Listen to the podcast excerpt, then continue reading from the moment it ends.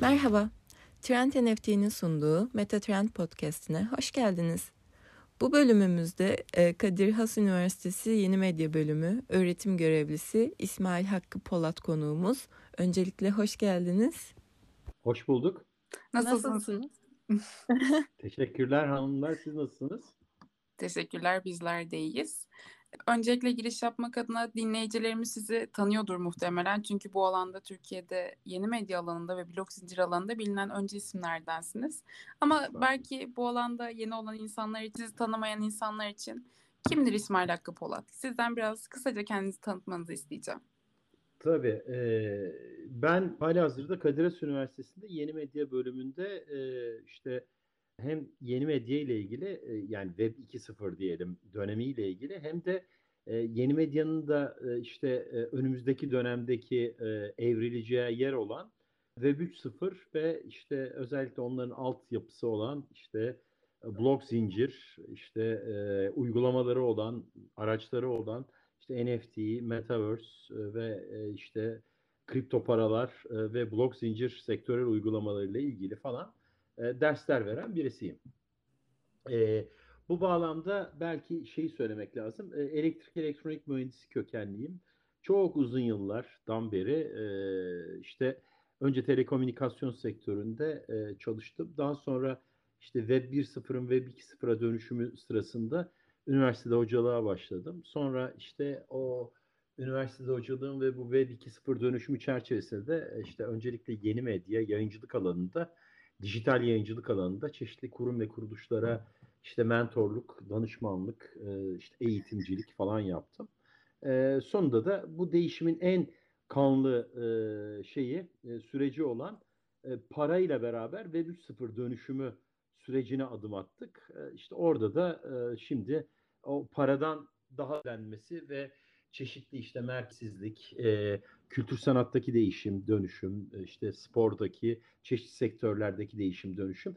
Ez cümle hem dünyanın sosyal hem de ticari dönüşümüne hem şahitlik edip hem de gözlemlerimi aktarmaya çalışıyorum.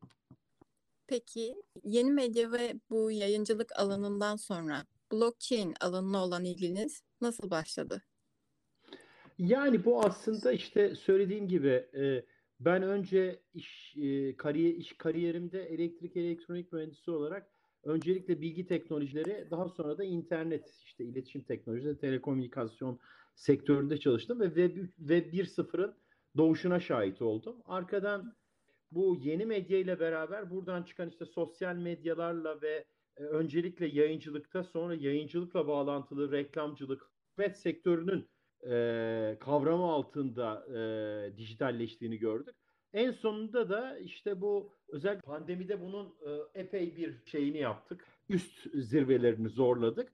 Ama 2013 yılında işte 2012-13 yılında e, özellikle e, bir arkadaşımın önerisiyle işte biraz bu kripto paraların dönüşümüne bakıyordum. Tabii ilk başta birazcık bu e, bana korkutucu geldi. Özellikle işte bunun dark web'de kullanılması, işte böyle internetin yer altının bir e, adeta kayıt dışı ekonominin parası hal, haline gelmesi falan beni ilk başta biraz ürküttü.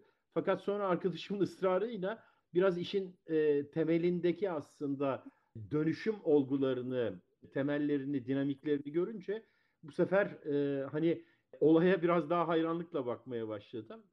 Tabii e, sonrasında özellikle hani önce Bitcoin sonra başka kripto paraların gelmesiyle sonra işte bunların özellikle pandemi döneminde NFT, işte Metaverse, e, merkezsiz finans gibi çeşitli açılımlarla büyümesini e, işte olumlu olumsuz yönleri e, nedir bunlar? İşte bu merkezsizlik denilen işte ya da merkeziyetsiz denilen olgunun tam uygulanmadığında aslında işte saadet zinciri, ponzi ya da dolandırıcılıklar gibi e, bir takım sonuçlara yol açtığında falan bunu olumlu ya da olumsuz yönleriyle e, her yönüyle görüyoruz, şahitlik ediyoruz ve bu gözlemlerimizi de elimizden geldiğince işte hani her yönüyle e, şeylere, kamuoyuna aktarmaya çalışıyoruz. Genel olarak durum bu. Tabii bu aktarmanın birkaç yönü var. Birincisi işte e, öncelikle hoca olarak tabii bunların e, dinamiklerini çıkartıp e, bir e, ders içeriği şeklinde e, öğrencilerimle paylaşmak var.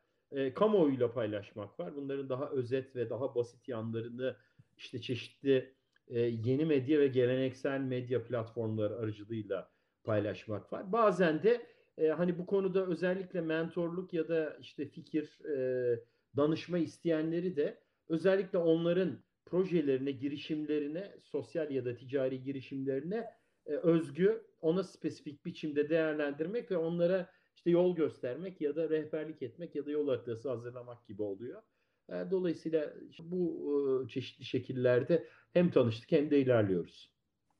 Ee, az önce de bahsettiğiniz gibi yeni medya bölümünün derslerinin yanı sıra kripto paralar ve blockchain hakkında da dersler veriyorsunuz Kadir Has Üniversitesi'nde. Ben bir de gençler açısından şunu sormak istiyorum.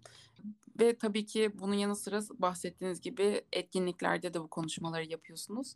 Gençlerin bu alana ilgisini nasıl değerlendirirsiniz? Biz de o gençlerden biri olarak bunları duymak isteriz. e, Valla gençlerin ilgisi tabii e, çok daha fazla, heyecanı çok daha fazla, e, enerjisi de iyi, e, motivasyonları da iyi. Şunu söylemek istiyorum. E, birincisi siz bu dünyanın içinde doğduğunuz için e, hani bu dünyayı kavramanız ve bu dünya ile ilgili şöyle söyleyeyim. E, biz biraz deneyim ve kendi ezberlerimiz çerçevesinde e, bu dünyayı e, hani bu yeni dünyayı yeni şekillenmekte olan süreci anlamaya çalış onların verdiği bir takım koşullanmaların da esiri olarak bazı şeylerde adım atmakta zorlanıyoruz. Bazılarımız e, hani olumsuz gelişimler olarak yorumlayarak bizim kuşaktan e, buna ya karşı duruyor ya e, şey yapıyor, bundan uzak duruyor.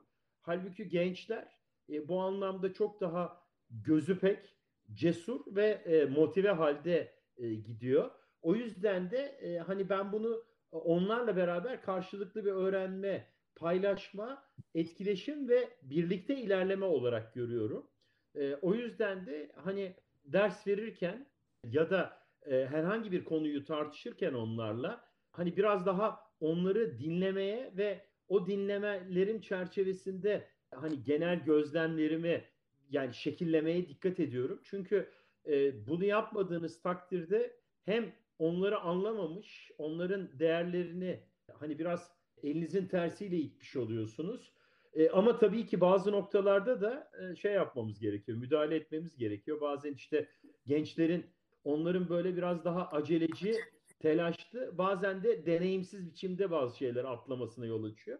O zaman da işte biraz hani bunları bu konularda e, hani belli çekincelerimizi de belirtmek, hatta bazı noktalarda ya bir durun, öncelikle bir hani e, bir bakalım ona göre ilerleyelim demek de e, hani kendimizi sorumlu hissettiğimiz noktalar oluyor. Ha bunların bazıları boşa çıkıyor tabii e, gençlerin şeyinde. Bazılarında da haklı çıkıyoruz ama bu bu işte karşılıklı. E, yani hani e, bizim yaşlıların diyelim deneyimleri, sizin heyecanınız ve enerjiniz güzel bir sinerji oluşturuyor bence. O zaman ben şöyle bir soru sormak istiyorum. Daha önce katıldığınız programlarda blockchain felsefesinden bahsetmişsiniz. Ee, biz bu konuyu dinleyicilerimizle de paylaşmayı isteriz. Blockchain felsefesi nedir? Mesela insanlığa sağlayacağı katkılar perspektifindeki değerlendirmelerinizi bizimle paylaşabilir misiniz? Evet, aslında blockchain felsefesi dediğimiz şeyin en temeli e, bu merkezsizlik olayına dayanıyor. Bu merkezsizliğin de iki yönü var. Birincisi internetin zaten e, hani genel mimarisinin tek bir merkezden olmaması, e, hani interneti internetin fişi yok yani çektiğimizde şey yapmıyor bir anda yok olmuyor. Tam tersi işte 12 yerde falan galiba aynı anda indirilmesi lazım. Ee, şimdi blok zincir dediğimiz şey e, özellikle bu internetin 3. döneminde bunu bir kat daha katmerliyor. Ve aslında hani interneti tamamen kesmenin dışında internetteki hani interneti tamamen kestiniz yine de kayıtları yok etmiyor. İnternet gelir gelmez ilk olarak sağlam kayıtlar blok zincirde oluyor. Ama bu sadece teknolojik bir şey de değil. Teknolojik bir işleyiş de değil aslında. O yüzden de bazen bu özel hani benim gibi benim yaşımda ve benim kuşağımda hani Web 2.0'ın yarattığı süper merkezi özellikle işte bir takım tekeller var. Yeme içme tekelleri, işte arama tekelleri, sosyal medya tekelleri ya da kartelleri ya da tröstleri, işte taksicilik tekelleri falan filan gibi böyle konaklama tekelleri gibi büyük yapılar oluşuyor. Bunlar hem verileri ellerinde tutuyor hem de bu verileri aslında kullanıcıların da istemediği şekilde e, kullanıyorlar. O açıdan işte mesela o, onlar bu olayı teknolojik bir şey olarak görüp aslında o bu teknolojinin zor gerçekleşeceği ya da gerçekleşmeyeceği yönünde e, eleştiriler yapıyorlar ya da üzerine gelmiyor. Çünkü o tekerlerin içinde insanlar. Bazıları da o yazılım ya da teknolojik ezberleri üzerinden bu işin aslında ta, çok radikal olduğunu, tam tersi olduğunu ve bu tersini gerçekleştirmenin zorluğuna değiniyorlar. Ama bu işleyiş, blok zincir işleyişi e, hani buna felsefe denmesinin nedeni bu teknolojik işleyişin aslında sosyolojik ihtiyaçlarının olması en köklerde. Yani sosyolojik köklerinin sağlam olması. Bugün fiziksel dünyada yaşadığımız sıkıntıların başında işte adalet, liyakat, şeffaflık eksikliği, denetim eksikliği, mahremiyet ihlalleri ve özellikle internet üzerinde ya da dünyada bu güvenliğin sağlanamaması olgusu var. Şimdi biz internet üzerinde eğer böyle biraz daha aracısız, işte şeffaf, denetlenenliği yüksek, mahremiyete saygı gösteren, çeşitliliklere saygı gösteren e, ve güvenliği sağlanmış ve bütün bunların toplamında bize güven verebilecek bir işleyişin aslında fiziksel dünyada da sadece bu internet tarafında değil, dijital dünyada değil, fiziksel dünyada da işine işimize yarayabileceğini düşünüyoruz.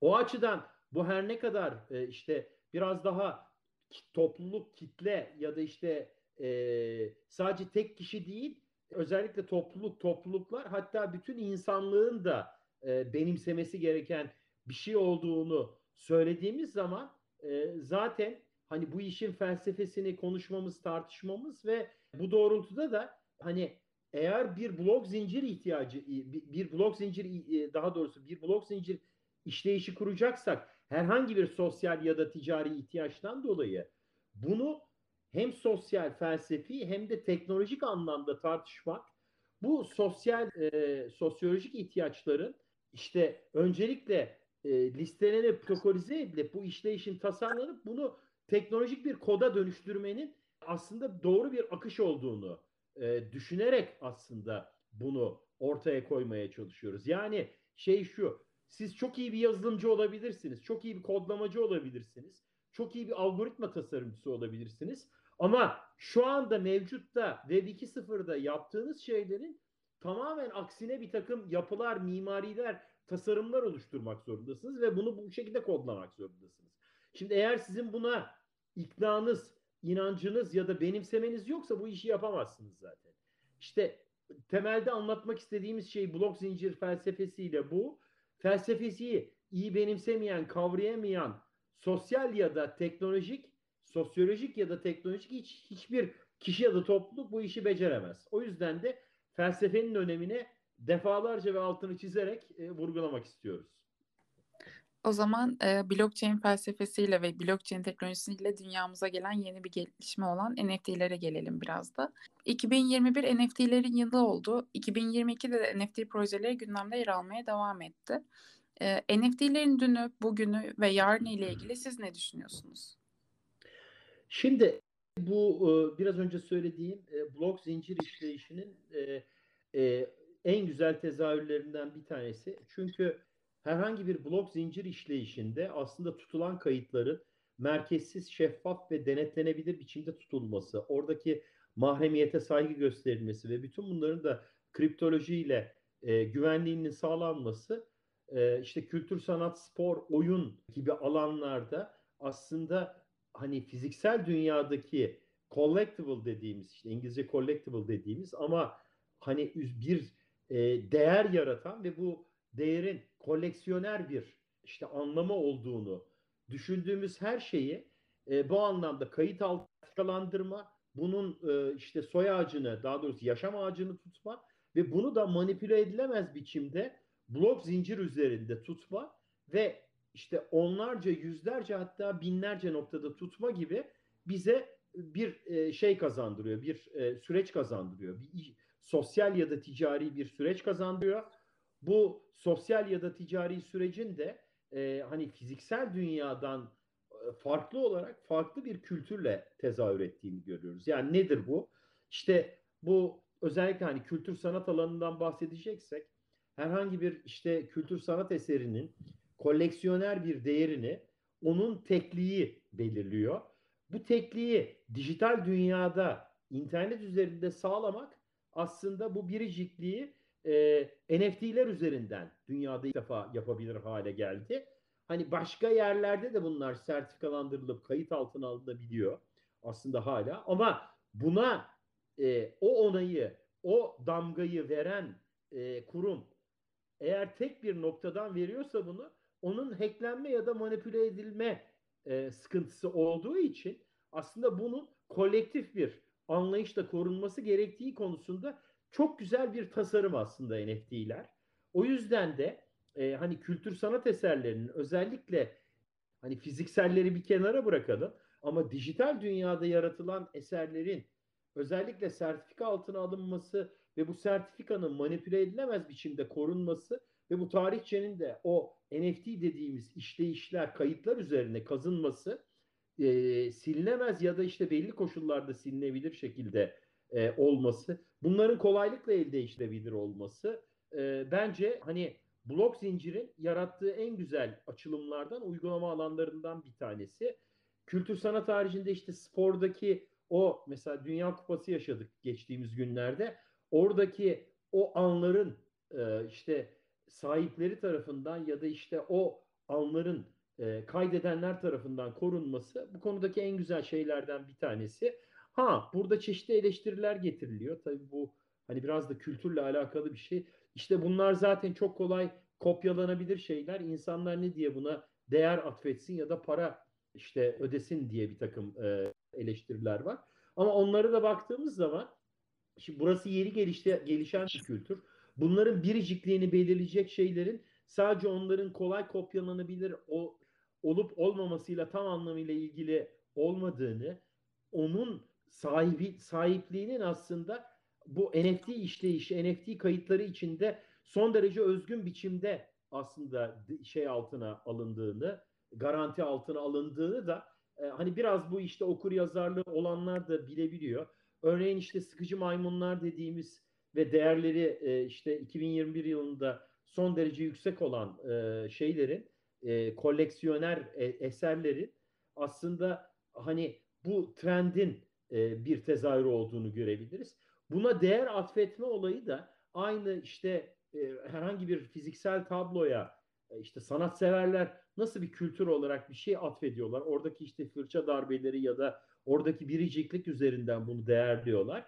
E, burada da yine bu dijital kültürün tezahürü olarak bu belirlenebilir ve o biricikliği siz ispatladığınız anda, onun kanıtını sunduğunuz anda da onun kopyalarının aslında aynı işte bu eserlerin de reprodüksiyonlarının olabildiği, o reprodüksiyonların da kendi bazında aslında bir değeri hani atıyorum şimdi bir tanesinin işte bir Van Gogh tablosunun değeri milyonlarca dolarsa onun bir reprodüksiyonunun değerinin de işte 10 dolar olması ya da işte 100 lira olması gibi belli sonuçları beraberinde getirebilir. Bunların hani koleksiyoner olarak e, işte bir el değiştirmelerinde de fiyat e, spekülatif olarak fiyat arttırmaları da aslında kültür sanat camiasının tabloların el değiştirmesindeki fiyat artışından bence hiçbir farkı yok. Sadece biri daha henüz o kültürün benimsenmesi ya da işte uygulamalarında hala emekleme döneminde olduğunu gösterir.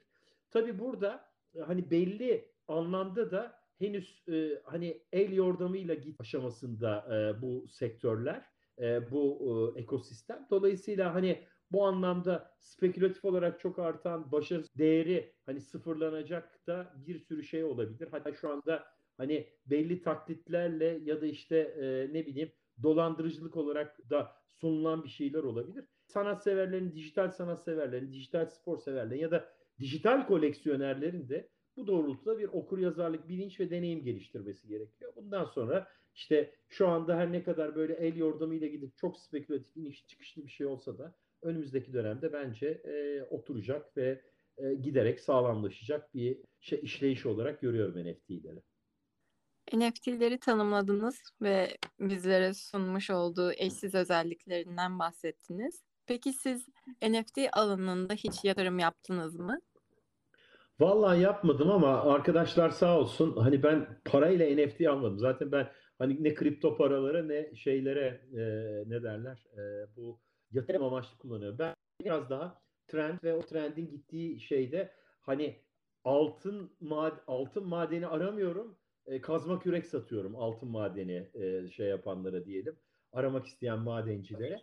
Ama hani sağ olsunlar işte böyle belli koleksiyonlardan bana e, işte NFT gönderen ilk sürümlerinden NFT gönderen arkadaşların şeylerini de mint ediyorum. Tabii ki işte işte bu kripto paralara da yatırım yapmıyorum ama deneme amaçlı alımlar satımlar yapıyorum elbette şeyleri anlamak için.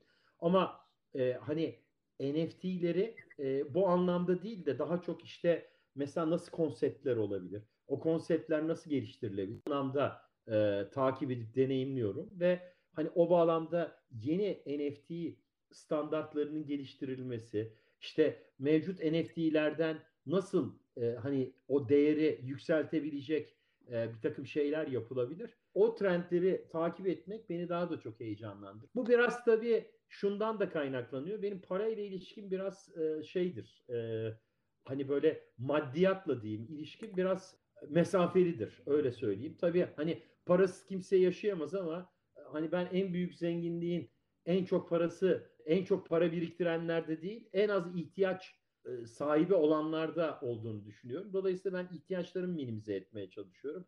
O anlamda hani e, herhangi bir e, ne bileyim sıkıcı maymun, işte kripto kitty falan şeylerini e, aslında koleksiyonerliğini yapmıyorum ama hani kripto kitty'yi de e, ne bileyim işte e, sıkıcı maymunları da işte e, X Infinity şeyleri de ya da son dönemin popüler şeyler arasında Magic Eden e, koleksiyonlarını da yakından takip ediyorum. Çeşitli işte Anthony Hopkins gibi çeşitli ünlülerin koleksiyonlarını da ne kadar ettiğini takip ediyorum. Ama hani bunu simsak şeklinde değil biraz daha trend takipçiliği noktasında yapıyorum. E, hani koleksiyonu olanlara da e, başarılar diliyorum burada. belki bizim sitemizin açılmasıyla ilginiz daha farklı boyutlara taşınabilir. Biz belki buna bir aracı alabiliriz diyeyim. Bakalım onun yerine şeyi tercih ederim. Siz kazanın tabii. E, ona bir şeyim yok ama hani ne bileyim e, sizin e, şeylerinizi de ürünlerinizi koleksiyon parçalarınızı da diyelim koleksiyoner eserlerinizi de bir deneyimlemek ve şey yapmak isterim doğrusu. Hani bu değer nereden kaynaklanıyor, nasıl oluyor falan onları analiz etmek isterim tabii. Benim heyecanım o tarafta. Biz de sizin fikrinizi almayı çok isteriz bu konuda. Benim sıradaki sorum şu olacak. Bu bölümü kaydettiğimiz gün aslında siz bir etkinlikte daha konuşmacıydınız. Devletler için blockchain etkinliği. Evet. Orada da bahsettiniz ama o etkinliği kaçırmış olabilecek dinleyicilerimiz için blockchain teknolojisinin devletler açısından nasıl bir etki yaratacağını düşünüyorsunuz hocam? Şimdi burada tabii e, blok zincirin asıl kullanımı özellikle Web 3.0 döneminde e, şeyle e, bu yönetişimde ve kitlelerin kitlelerin devletleri denetleyebilirliğinde e, bir önemli bir açılım olarak görüyorum ben e, blok zinciri işleyişini ve bu merkezsizleşmeyi ki hani para gibi bir olaydan başlaması bunun aslında olayda e, biraz da zor bir problem üzerinden bunu öncelikle tutunmasını sağlamak ve oradan da farklı alanlara yaymak olarak görüyorum. O yüzden hani bu Bitcoin'le başlayan para deneyleri önemli.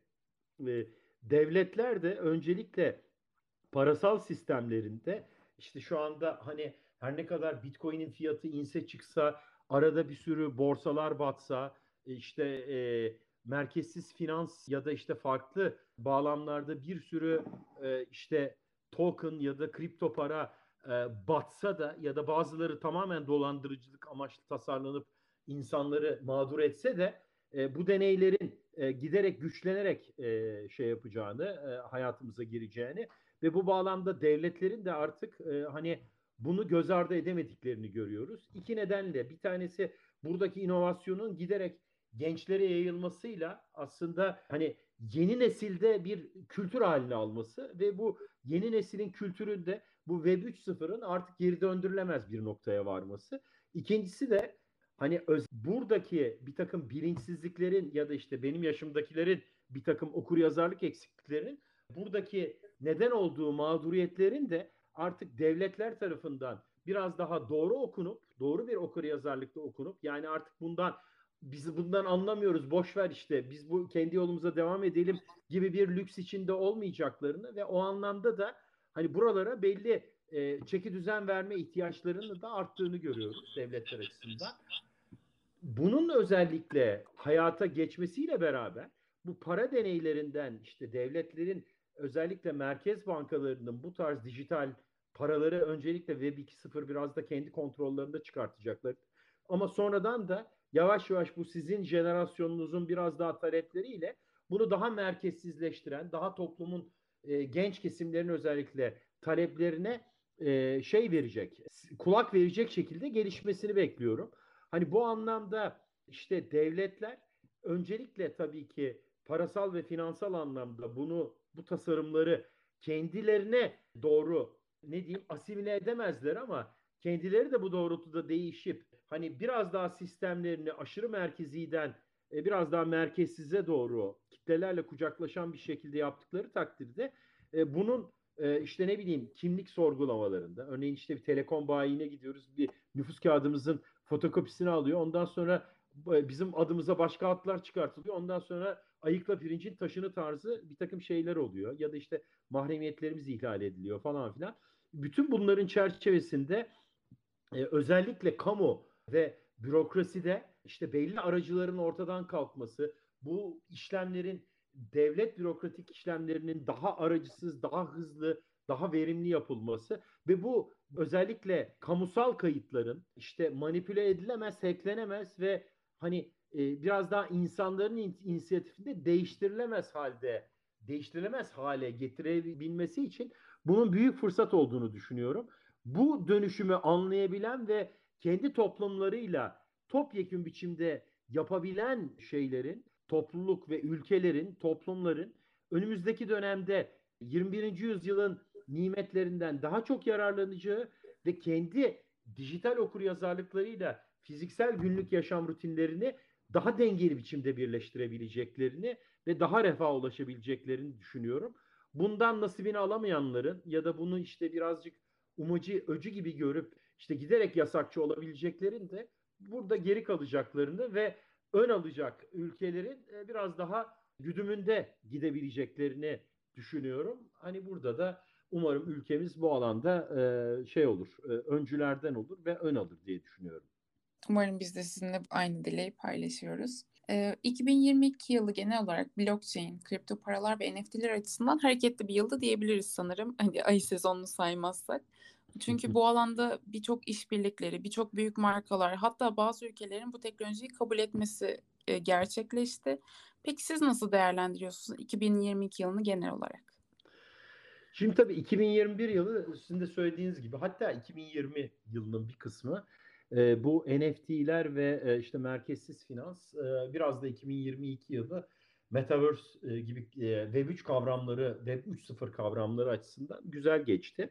Ama şimdi e, özellikle e, dünyadaki krizler zaten çok deme döneminde olan ve hali hazırda deneysellikten e, hani kitleselleşmeye geçmemiş e, ve riskler barındıran bu tarz kavramlar için e, bu tarz işleyişler ve araçlar için, uygulamalar için sorunlu geçti. Özellikle 2022 yılında e, hani e, biraz da bu spekülatif değerlerin bu ekonomik krizler içinde e, giderek spekülatif şişikliklerinin söndüğünü gördük. Bu burada da işte e, biraz daha özellikle bu konuda hem buna muhalefet eden hem de e, burada bu dönüşümün e, aslında karşısında olan ve bun, bunun karşısında çıkarları olan gruplar tarafınca da bunların e, hani biraz daha olumsuz olumsuzlandığını gördük. Olumsuz propagandalarının yapıldığını gördük. Hani bu anlamda da 2022 yılı biraz şey geçti, e, kaotik geçti. Ama e, hani özellikle ben e, hani burada şu deneyimi e, yaşadığım için hani bunu da paylaşmayı istiyorum. Bitcoin işte 2009 yılında ilk kodlaması yapıldı. Arkadan işte 2010 yılında biraz daha ete kemiğe bürünmeye başladı. Ben işte 2012 sonra 2013 başında tanıştım. E işte böyle Bitcoin'in sosyolojik döngüsüne, ticari, finansal ve sosyolojik döngüsüne göre işte her 4 yılda bir e, böyle bir şekilde yeniden keşfedilir. Ama bir yıl iyi geçer, üç yıl şey geçer, e, kötü geçer. Bir yıl yaz, üç yıl kış şeklinde geçer. Burada da yine bu şeyde de internetin ilk döneminde de böyle oldu. İşte 2001 yılına kadar internet işte 94 yılından 2001 yılına kadar böyle herkesin inovasyonu olan ve aslında hani herkesin Web 1.0 döneminin birazcık daha hafif sonu oldu gibi. E, fakat 2001 yılında o dotcom krizinin e, vurduğu inovasyonların çoğu daha sonra farklı Web 2.0 e, başka partiler tarafından, başka şirketler tarafından çok daha sağlam biçimde hayata geçirildi. İşte mesela e-ticaret 90'lı yıllarda da yapılmaya çalışıldı ama o deneysel 2001 yılındaki krizden sonra battı oradaki şirketler ama e, 2005 yılından itibaren kurulan e-ticaret şirketleri e, ya da sağlamlaşan e-ticaret şirketleri e, hayatımıza çok daha fazla damga vurdu. Pandemi de iyice hayatımıza girdi ve e-ticaretin artık bir vazgeçilmez bir şekilde olduğunu görüyoruz. Ha, bu da böyle olacak. Yani belli iniş çıkışlardan sonra giderek sağlamlaşan ve o sağlamlaşma çerçevesinde de giderek güçlenen ve hayatımıza iyice sirayet eden bir kıvam alacak. O yüzden o açıdan ben hani böyle iniş çıkıştan sonra bir feraha bir düze çıkacağını düşünüyorum bu e, şeylerin. E, Web3 e, uygulamaları ve girişimlerinin. Peki e, 2022 yılının kaotik geçmesi ve bir yıl iyi, üç yıl kötü e, dalgalanması mı diyelim onu baz alaraktan aslında tanımladığınız son konuşmanızda ama şimdiye kadarki teknoloji alanındaki öngörüleri başarılı biri olarak e, 2023 yılında genel olarak bizi nelerin beklediğini düşünüyorsunuz? Şimdi tabii her şeyin başı ekonomi artık. Ee, yani dünyada artık e, özellikle ulusların ve toplumların hani fakirleştirildiği, sat, satın alma güçlerinin düştüğü bir dönem yaşıyoruz. Hani bol para dönemi bitti, piyasadan para çekiliyor. Bu da işte insanların refahlarını düşürüyor, toplumların, bütün dünyada bu, bu böyle. Ee, şimdi buradan tabii hani gidişat nasıl olacak? Şimdi bu siyasete yansıdığı zaman e, bir aslında küresel bir savaş riskinin de olduğu, hatta topyekün bir yok oluş riskinin bile olduğu bir e, şey konjonktüre giriyoruz. Ama bu konjonktürden çıkmanın yolu e, yine insanları bir şekilde refah verecek, toplumlara bu refahı aşılayacak. E, hani toplumların yeni bir şeylerini benimse yeni bir şeyleri benimseyip o inovasyonlar üzerinden kendi refahlarını yeniden vücuda getirebilecekleri, huzurlarını, barışlarını tesis edebilecekleri bir sürecin planlanması ve kurulması olarak görüyorum ben bunu. E, bunu ne kadar çok kişi isterse, ne kadar çok toplum isterse ve ne kadar çok devleti bu konuda zorlarlarsa bence o kadar e, şey olur. Hani bizim olumluya gidiş ihtimalimiz artar. Aksi takdirde işte e, inovasyonların az olduğu, işte sadece devletler arasında çatışmaların olduğu ve savaşların konuşulduğu bir konjonktür önce yani önce bir yıkıma sebep olur ama o yıkımın ardından da yine bu konuştuğumuz dönem gelir. Dolayısıyla umalım ki yıkım olmadan ilerleyelim. Yani söylemek istediğim şey şu anda bu e, hani kriptonun, blok zincirin Web3'ün üzerinde bir küresel siyaset ve sosyolojik e, bir e, şey var, e, konjonktür var. Dolayısıyla hani eğer bu e, bizim kripto kışı, kripto yazı, Web3'ün gelişi falan filan bunlarla doğru bir zamanlamayla birleştirir birleşirse 2023 şey geçebilir, olumlu geçebilir ama hani benim kişisel kanaatim 2023 değil de biraz daha 24 ve 25 sanki e, daha şey geçecek gibi, iyi geçecek gibi. Hani 2023'te ekonomik, siyasi ve farklı toplumsal e, bağlamda şey yapacak gibi. Biraz daha zor geçecek gibi. Umarım benim tahminim yanlış çıkar ve 2023 hepimiz için güzel bir yıl olur. Bakalım ülkemizin de 100. kuruluş yıl dönümü. Umarım Ekim 29 Ekim'de de e, güzel coşkuyla kutlarız onu. Umarız hocam biz de bunu. Peki hocam son olarak bu alana ilgi duyan ve sizden kaynak önerisi almak isteyen, önerileri almak isteyen insanlar için neler söyleyebilirsiniz? Ya şimdi kaynak önerisi dediğimiz şey artık çok e, bana şey geliyor. Çünkü e, bilgi çok çabuk bayatlıyor. Dolayısıyla hani mesela bu söyleşiyi dinleyenler bu söyleşi içinde geçen ve hani daha önce duymadıkları ya da onları yeni gelen ya da benim böyle ısrarla altını çizdiğim kavramları alsınlar. Sürekli arama motorlarında arasınlar ve oradaki işte kütüphanelere şeylere gitsinler, bilgi kütüphanelerine gitsinler ve orada da hani doğruyla yanlışı ayırt edebilecek ve okur yazarlık içinde e, gitsinler.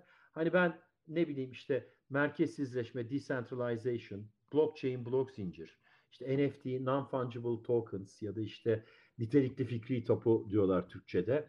Öyle çevrede. Ee, işte Metaverse, e, ne bileyim Web3, Web 3.0. Bu arada onlar arasındaki işte mesela farkı sorgulasınlar. Web 3.0 ile Web 3 arasındaki fark ne?